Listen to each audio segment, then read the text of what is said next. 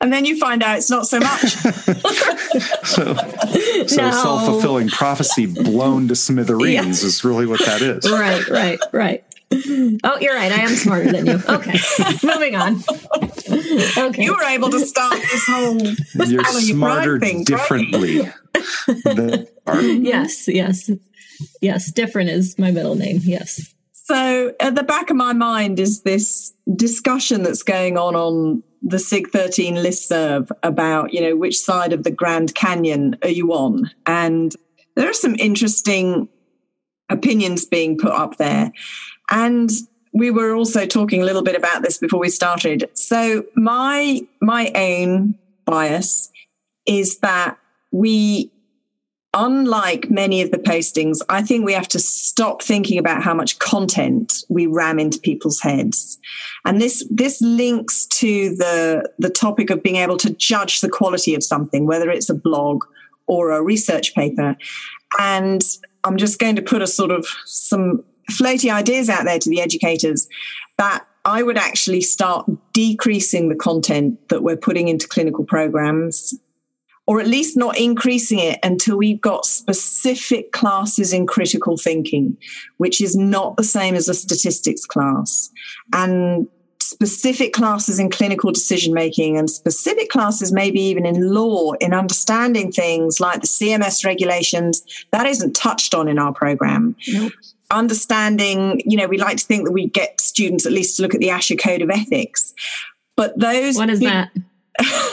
well, you're not very ethical, so you probably well, ASHA it moved it on the website, so it's hard for her to find yes. it. Yes, it's no longer on the policy standards page. So, um, and and our skill now is going to be to get people to think differently and think smarter. And I had one of the clinical doctoral people in here and she's going to graduate in a couple of weeks time and she said my goodness you know i can't i can't believe it's gone so fast and i remember sitting in this desk in may 2015 or 16 and you said that your job was to teach me to think differently, not to do loads of advanced seminars in X, Y, and Z, but to actually change the way people approach things and think about things. And I think that's that's definitely a purpose of further or higher education. But I don't know that we're that educators are so good at doing that, or and or they're terrified that they if they don't teach all the content someone's going to start questioning them but we know we've got people out in practice who are who've got through programs full of content and still are making poor decisions. And so more content i don't think is the answer. And if we could get those people to think differently they they possibly would be better consumers of research and other sources, um, Facebook pages or whatever else, but they'd be able to judge the crap from the cream. And, yeah. and that's, that's something I would push for at, even at a master's level in education. It's too late by the time people are doing PhDs or clinical doctorates. So I'd, I'd like to add one thought that's an experience that I heard in my own master's program and one that kind of adds to what you just said. So, eh, regarding the content in the master's program, I was, as you can imagine, the inquisitive student. And I could be at times unrelenting with a professor to ask questions when they were not clear. So, one of the things that evidently got back to my advisor at the time was that I was personally consuming too much time in the master's courses asking questions. Okay, so I, as you can imagine, my academic advisor evidently had a discussion with my thesis advisor. And my thesis advisor and my academic advisor both came to me in very different ways to say, I need to cool it. I need to back away from the questions. And, you know, back in the day, I won't say when, there wasn't email. It was a non option. So either you attended office hours or you asked in the middle of class. It was mm-hmm. effectively the only two options that were available to you. And the explanation that my thesis advisor gave me was very simply we have X amount of time to drill into your skull X amount of content. And the amount of questions or the number of questions, I, I, let me be very clear. I wasn't asking 40 questions a class. Okay. And it wasn't every class that I was asking questions but I was asking enough when things were not clear and I saw people's heads turning to each other saying, what did he say? Or how's that? Or, you know, so I was the one who was a little bit more outspoken. So the appearance was that Marty was the one who was the troublemaker, right? And in the class of 30, I was the one who asked the questions. So what ultimately came was we only have this amount of time, this amount of content needs to fit within this amount of time and you're taking away from our amount of time in order to get this content in you know on the face of it it struck me obtusely because damn it i'm paying for an education. I want an education. You know you take the student stance who basically doesn't have any power that perspective. On the other side i totally understood that but the professors were busy. They were busy with their other demands.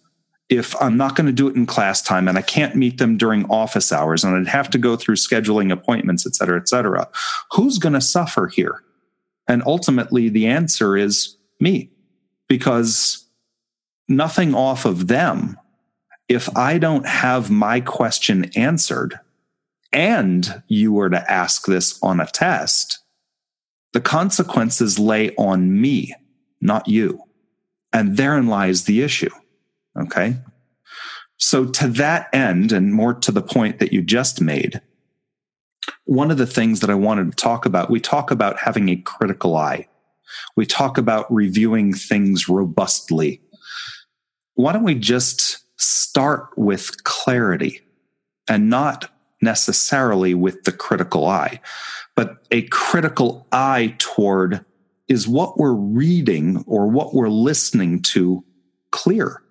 And by that, I mean, similar to what you were saying, one of the quality marks in any systematic review, one of the tests, if you will, for bias, information bias specifically, is whether the methods are transparent enough to be replicated. That's what I'm talking about clarity is the article that you're reading, can you teach from that article? Can you understand what was done in the research to the point where you can have a conversation with somebody that you're sitting next to at a, at a lunch table, that you're explaining to at a journal club, or that you bring to a conference and say, This is what was done. And I feel definitive and clear about it. And if we chose to, we could do this too. I think that's a good place to start. Is the article clear? Well, and I think, I mean, to sum up kind of both of what you guys are saying, there's not enough time to cover all this content, just not enough time. And yet, there are seminal papers that were written even 20 years ago in the Dysphagia Journal that some of our students have never heard of. I mean, even think of just like the Susan Langmore's predictors of, of pneumonia. How many people still have never heard of that paper? And then there's other professors that say it was, you know, a seminal work in our field. So I think until every student or every clinician knows every paper that's in our field, we can't be saying that blogs and podcasts and other streams of medium are not not reputable or not credible because it's dis- it's disseminating the information. That's exactly right. I I, I think we were talking about this off air, but I, you know, it's one of those situations where you can't simply look at it and say, I don't like it. It sounds like my right. seven year old who looks at a, at a stalk of asparagus and says, I don't like that. And I look at her and I say, Have you tried it? And she'd look at me and say, No, I don't like that.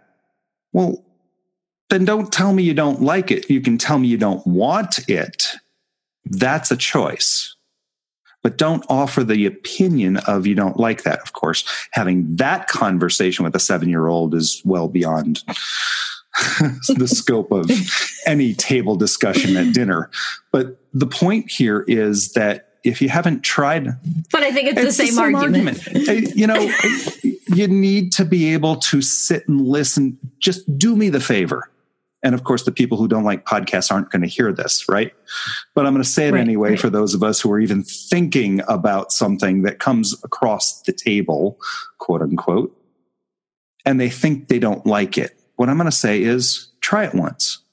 It's not going to mm-hmm. kill you in most cases. It's not even going yeah. to maim, deprive, or take any meaningful quality of life away from you. Spend a few moments with it. If you like it, wonderful. Have a second helping. Enjoy those mashed potatoes. Okay. If you don't like it, great. It's probably not for you. And as a very direct result of that, you can move on to the next thing. But at least you can form an educated opinion. And an educated opinion is worth more than just an opinion based on nothing. Well, I just I want to go back to also I a few weeks ago I was at um, a, a business seminar that I went to, and all morning was just straight content, right? Just similar to our typical CEU courses, just all content, all content, all content. So we go to lunch. After lunch, she said, okay, this is implementation hour. And everyone was like, what the heck are you talking? What does that mean? And she said, I want you to sit with the information that you learned this morning and I want you to apply it to your business. And it kind of, it like hit me like a ton of bricks because I was just thinking, how incredibly useful would it be if at some of these CEU events or just as you're talking, the lack of critical thinking skills, the lack of clinical applicability. What if we just had to sit with the information that we learned and now apply it to our patients here and now and how it how it applies then. I feel like so many times we like you said we're just bombarded with content. We're constantly learning more, read more journal articles, but then we never take the time to sit with it and figure out how it serves us. So that's one of the things that I do in the um when I do a big session at a state meeting or something is you know i'll i'll go through things to do with ethics and law and whatever in, in, the morning from the first part and then in the second part i will get people applying that information and one of my favorite things is i have pulled a number of queries verbatim from a sig listserv and and I say I divide people up into groups. I say, okay, given the information we learned this morning, what what can how can you advise this person? How can you help them out with their clinical query? Partly because it's much easier for us to give advice to other people than it is to look at our own stuff and give advice. But in working through that, and they work in groups. So again, they're talking about things, right? They're sharing opinions. They're they're evaluating what they've done in the morning and thinking of its applicability in ways in a group that you can't think of on your own. And we know this in focus group research, you get much richer information than you do from single person interviews because of this synergistic effect of hearing someone else question or say something that then creates another thing in your mind. And I love reading the reviews and the comments on, you know, whether it's Amazon or the Guardian newspaper article. I'm much more interested in, in how people have applied this thing or used it or thought about it than I am necessarily in the thing itself. I think we just solved everybody's problems. Okay. Again. On to the next thing. okay. Can we do Brexit next? yes, sure, sure, sure. It, it's.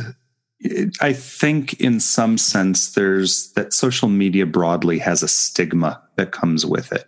Mm-hmm. You know, I truth be known, yes, I'm on Twitter. People know I'm on Twitter. Many people do anyway. It took me the the untold story here is that it took the person who recommended Twitter to me more than two years to convince me to get on it. And the reasons for it were stigmata. It, it was um, what I perceived to be a negative thing, what I perceived to be a sinkhole of time. Uh, what I perceive to be no reward or minimal reward relative to a huge amount of resources. Some of that still exists. There is still negative stuff on Twitter. I don't pay attention to that negative stuff. In fact, it's nowhere near me in uh, in the Twitterverse. Is that a real word? Is that right? I think so. Okay, I don't want to. You know, there's another one to add to Merriam's dictionary, right? Yeah. So it's it's one of those things that I was largely ignorant, and then I, you know, to quote the Bible in some sense, saw the light, and the light was good. And in fact, strange as it may sound, it's one of the primary resources I have for new literature that's out there. I primarily use Twitter to find these new articles that will never come into my inbox, that I'm never going to search on PubMed, these cool projects that people are doing that I had no concept in the world was even an interest to them, let alone this research project that they did you know, of course, the endorphins are wonderful when people like and retweet the stuff that you do, and that's wonderful. That's good. Um, but I'm not on it for that. I'm on it for information. I'm on it to network with people who know more about stuff that I want to know more about that stuff. And I think the bottom line here is that once you get into these social media areas, and I think you do need to be a little bit choosy but once you get into these social media areas, yes, you could be surrounded by negative and negativity if you choose to be. But there are sufficient controls in 2018 that you don't need to be anywhere near that, that you can filter yourself from that, or at least avoid it in most circumstances. Again, I've reformed. I, have now a, a better understanding of how it works but perhaps what we're dealing with is just the unknown mm-hmm. or the people who are just not, they're ignorant um, in a positive way. They're ignorant of what these things really are all about and what they're capable of. You know, I, again, I, you know, for the same thing that I say, I'm on Twitter, I'm not on Facebook. Okay. It's where I've chosen not to be. That's it. Yeah. I don't know Facebook. I can't offer any opinion whatsoever. I've heard good things and I've heard not so good things. Same thing as I did Twitter, but I have no knowledge of Facebook and I'm fine with that. Well, and, and, you know, I've kind of gone the unpopular route, I guess, and that I, you know, created my own Facebook group out of frustration of the other Facebook groups that were just free for alls. And you could be mean and you could say biased things to people and I wanted to create my own group and I do filter it. And people get angry because it's filtered, but I'm not going to let people talk to each other in a crappy way. So if you're going to come and be crappy, you're going to get your stuff deleted. But I think that's so, responsibility. Yeah, and and it's that's been responsible. It's definitely been. Uh, I've gotten really positive feedback about that. There's some researchers that are in my group that have, you know, commended me for the way that I handle it. And then there's other people that think that it's whatever they go on their own, you know, tangents about it. But it's what I've chosen to do. And if you don't that's like it. it, go create your own sandbox. But that's mine. That's right. So Paula, what what's been your experience with social media? I know you're on Twitter to some minimal degree anyway, from what I can see. But what's been your experience? What's your philosophy? My philosophy, let's see. I do exist on Facebook only originally because my, my nephew, who lives a thousands of miles away, when he was born, my brother could post pictures of him. Uh, so we had a little family group. And I won't be Facebook friends with people who are currently students if once they graduate, they decide it's an okay thing to do, that's fine. I don't spend a lot of time in Facebook. You can kind of disappear off down there and you know, the next thing you come up and it's five hours later and the sun's gone down. I have found some troubling things about people who, and that's a, yeah, this is a kind of good philosophical question I found out that someone who I, I kind of know reasonably well, don't see that often, um, like working with, was actually very into guns and survivalist stuff and all that kind of thing. And I thought, oh my God, that's not the kind of person I want to hang out with. But I wouldn't have known that if it wasn't for Facebook. And so then, you know, oh, is it still the same person? I don't know. For the same brother, I got into LinkedIn and so he could have a professor because he has a different name to me. Um, he could have a professor on his LinkedIn contacts. You see, this is what my family thinks of me. I'm kind of like, you know, and um, and I keep that strictly for prof- you know professional contacts. In fact, I don't I don't even post anything on it. I won't add friends to my list or whatever it is you do contact unless I know the person or unless they write and tell me. And one of the interesting things is I'm I quite I'm, well I'm always getting these friend requests that are the automatic default. Hello, I want to be your friend. And I actually put on my page please remind me how I know you because I have a 9 second memory. And people don't read it, so I just delete them because I do view LinkedIn as a kind of um, and not sanctioning, but you know, if you're friends with someone, it's uh, help me out with the words here, you two. I have no words by this point in the term. Association. Yeah, but like a commendation, right? Okay. If if I'm prepared to be your contact. And then there's the Twitter thing. So my friend Justin Rowe in London opened a Twitter account for me. I was physically there a couple of years ago and said, You've got to get into this thing. This is it. And I'm like, Okay, Justin, whatever. And I didn't use it for a year. And then our social media person in the school said to me a few months ago, you're all over the Twitter tweetosphere. That's what she called it. You're all over the Twitter tweetosphere. Will you tweet for the school? And I said, Well, I don't tweet for anyone. She said, Yes, but you're all over the place. And I said, Well, I just have friends who clearly have nothing better to do. So I took on the job of tweeting for the school in a very small way because she actually is the official tweeter of the school. But I use it to share good work that we're doing here, particularly with people in Britain and vice versa. And I promote things like a PT Students won an award, or, you know, there's going to be a brilliant podcast coming off on Swallow Your Pride. And I don't think about it as for any personal metrics. I just, you know, Asha, I now that I know how to take a photograph and tweet it, um, I was just getting stuff out there, just promoting and, and sharing stuff. Um, I there are metrics that are used, and in fact, uh, Justin, who um, is at one of the London universities, they actually look at your your Twitter metrics. How many people are engaging with you? How many people are retweeting what you say? Institutions are actually getting very interested in this as a demonstration of people's impact in the world and engagement with the world, which is very different to just how many research papers are you pumping out. Because exactly that doesn't right. yeah. that doesn't show any form of engagement. And I was just thinking something something that I think Marty said earlier on, skipping back to papers and engagement. I have actually written to two or three authors about things that were either clearly wrong in their papers or I just didn't understand it. And one of the wrong things, um, there was a person who did a big um, data review in voice and then did a big data review in swallowing and used the same figure. and it got published. And I'm reading this paper and I'm thinking, do you know, that looks like the one from the voice paper.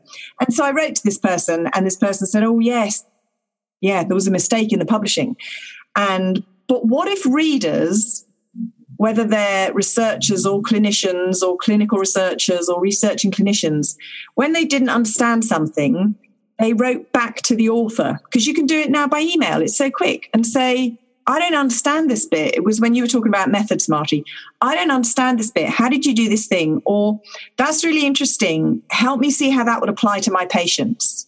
Maybe that would be something that would change the way information is shared and engage people, particularly if the researchers were civil when they wrote back and tried to help people out. That would be a tiny one by one bridge. But that could be another way of, of getting these groups of people to talk to each other. In fact, it's funny that you said that. Those words almost verbatim, um, but include, included with the visuals of slides, is what I presented at ASHA this year. I, again, it, it, it, based on our previous conversations, not just today, but previous conversations of, of uh, effectively how great Britain is and how, you know, walled off uh, researchers and clinicians are in this country. I, I, that drove me nuts. Um, and it led to an ASHA submission that was ultimately accepted. And we presented that in front of, well, it was Saturday afternoon at 345. So we had 30 people in the room, but it was a good conversation. So take that for whatever it was worth. Well, we had 25 of your people, I think, in our room, me and Louise. so, you know, Emily Mayfield, uh, Marnie Simon, and I presented on this bridging the gap about value in dysphagia clinical work, but part of value was getting at the information that's needed to do your QA, QI kind of information that's based on evidence. And that section of it is what I presented as you need to contact the authors. And oh, by the way, they laid out the red carpet and the welcome mat that says here mm-hmm. at the bottom of the first page in most circumstances, they gave you the author's contact information. Mm-hmm. Take advantage of that um, and that's really you know people are clinicians broadly are reticent to want to contact authors researchers i don't know why I, I, I think it's just this you know thing about the atlantic ocean again but it's just one of the things I, I, just it mystifies me because you're willing to walk up to me after I present at a conference. You're willing to, you know, buy me a drink in a bar, although that doesn't happen very often. um, but it's one of those things where you won't email me. I, I don't get that. The systematic reviews that I've done, I've set out quite literally dozens of emails to these authors saying, You're not clear here. I'm including your information in a systematic review. Please respond to me. The, you know, I, will and, and, I think, frankly, that there is a time bias here. Um, articles that are early on, you know, the emails may be going into a black hole for all I know or there isn't an email from an article that was written in 1972, or perhaps the author is deceased and I can't get at the information. But that aside, the more current articles, mm-hmm. most of the authors do respond and they're very prompt to do it. Mm-hmm. In fact, I just emailed one yesterday and this guy was on a chain of emails from our lab that was three long in the series talking about how to score a more sensitive CAM ICU um, it, it's one of those things where I am not bashful about asking for clarification um, because I can't proceed with the duties that I have, whether they're clinical research or the combination of the two, if I don't have a full set of information. So I, I think clinicians really need to approach authors who are writing these articles when things are not clear, mm-hmm. when things may have slipped by in the review process where maybe it was understood to the authors who wrote it and it was understood to the reviewers and it was understood by the editors everybody because they work in that field and they just implicitly get it. But to the people like us who are reading it who are not necessarily familiar with this work and suddenly we're picking up the article we may not understand it. So asking for clarification is an important thing that people just need to start initiating that. Mm-hmm. And I think you raise a really good point. I've never, I don't know, never been one to be too quiet, but I haven't. You? With a never, podcast that reaches more than 15,000 people? No. It's 18,000 a week. Thank you. Sorry. Okay. Yeah. Anyways, um, I've just never thought twice about emailing someone. And then it turns into like a really nice dialogue. Mm-hmm. And then I'll go to, it's happened so many times. I'll end up going to like a conference or convention or something. And I'm with one of my friends and I see someone and they're like, Oh, hi, Teresa. How are you? And I say, Oh, hi. And they're like, How do you know that person? And I'm like, Well, I, I mean, I emailed them about something and it turned into a nice dialogue and now we're colleagues. And I mean, that's exactly what happened with you. You read That's one of my exactly blog posts and you me. sent me a message and then now we're friends. It's not Yeah. it's not rocket science.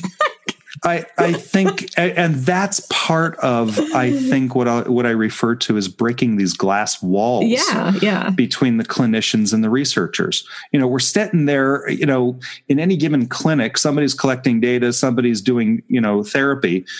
Let's bust it out and make a suite, baby. I mean, let's go. I had okay? a I had a researcher come up to me this weekend and he was like, I have a I have a wild question for you. And I was like, okay. And he's like, you have like tons of FEES recorded, don't you? And I was like, thousands. And he's like, do you have any of patients with Parkinson's? And I was like, probably hundreds. And he was like, well, I need to talk to you. And I was like, okay. And like, it wasn't a thing to me, but like to him, the researcher, he like thought he just found this gold mine. And so I think that was another time that it hit me like, why are we not playing together better? this is a valuable resource. As clinicians are, aside from being on the ground, okay, and understanding what it means to treat a patient in in the most contemporary as well as the most timely way in terms of you know you may have been a clinician now you're a researcher and you haven't touched a patient in five years okay you're doing it every day and at least eight times a day okay for the eight patients that you see but the other side of it is that uh, you know the, there's only one word that came to mind in terms of those FEES videos and that's repository. That is a gold mine to anybody who is looking to put together data in a retrospective study. That is exactly what for example the national inpatient sample is all about the nurses health study is all about. They're collecting longitudinal data for decades on this stuff. And getting just this little segment of time is a window into understanding the disease and the conditions and everything else. Th- this is the kind of collaboration that we that researchers and clinicians should be having at the very least. Yeah.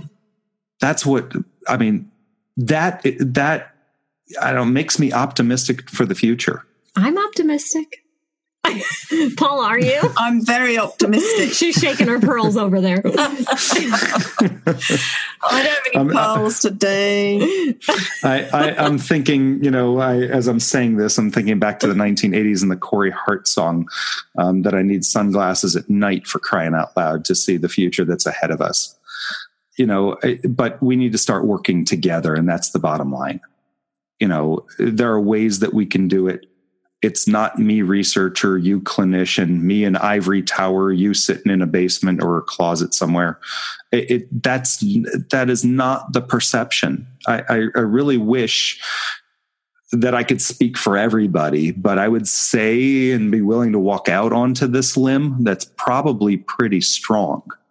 Saying most clinicians most researchers believe that we're all human beings and that we can all work with and talk with each other. And that's where it all begins. We just need to reach out. Yeah. Where did we start, Teresa? And we'll see if we can bring it back round to that point. Should we or should we not be recommending that our students or our clinicians or our colleagues view blogs and podcasts, view them or listen to them? Uh, yes, I think it's not. It's like PowerPoint. PowerPoint itself isn't an inherently evil thing. It's the user or the writer. So, to those professors saying only read research papers, I really hope that they're teaching their students how to judge those research papers. Uh, and if they are, then they'll they need to get their heads around the fact that that's they're teaching their students to judge quality, and that can be applied to anything. The research paper again is just this tiny little speck of data. The the way that's going to improve life is for someone to use it to support patient intervention. And for that you need that thing to be batted around a bit. And that's that's where review pages and blogs and panels and all that stuff, that's what's going to make this research come to life and help people. I think I would offer this as a challenge to any educator that with any podcast, and I don't care where it comes from, JAMA, ATS, Teresa, Swallow Your Pride, or otherwise, it doesn't matter. But I, what I would offer is assign a single podcast and be critical about it. Compare the podcast with the journal article. Mm-hmm. Did it hit the highlights? Was the facts or were the facts accurate? Was the information presented in a biased fashion? And I mean that for the article as well as the podcast. And truly evaluate the quality of the information. Put it to the test. And if it passes your test, great. You have another resource that you can willfully and wholly entrust to students and yourself. If it doesn't pass your test, then that's worth reaching out to the person who is the proprietor of the podcast and say, maybe you might want to think about this. I'll go find a new hobby at that point. but I would put that challenge out there out there to those who doubt as well as those who are absolute proponents of these media. Have the discussion. And I think it's very worthwhile to find out what quality really is. The quality to a journal article is actually, I'd argue, somewhat similar to the quality of a podcast. Mm-hmm. And I, I will add of a few of the constructive emails that I've gotten from people that have disagreed with the content. I've gone on the air and cleared the air. So I'm happy to take that constructive constructive feedback. I just don't like emails from people that say that they just don't like anything we talk about. So I can't help you there. But she does. They're just jealous. I, Teresa does offer her own errata, so that's good. yeah. yeah. So, all right. Any final? I think we've done our final thoughts, our closing words. Mm-hmm. I love this. Thank you so very much to both of you for having this conversation with me. Pleasure. a pleasure as always. All right. I love hanging out with you, Beau. I love hanging out with you guys Likewise. too. All right. Happy Thanksgiving. Happy Thanksgiving. To you as well.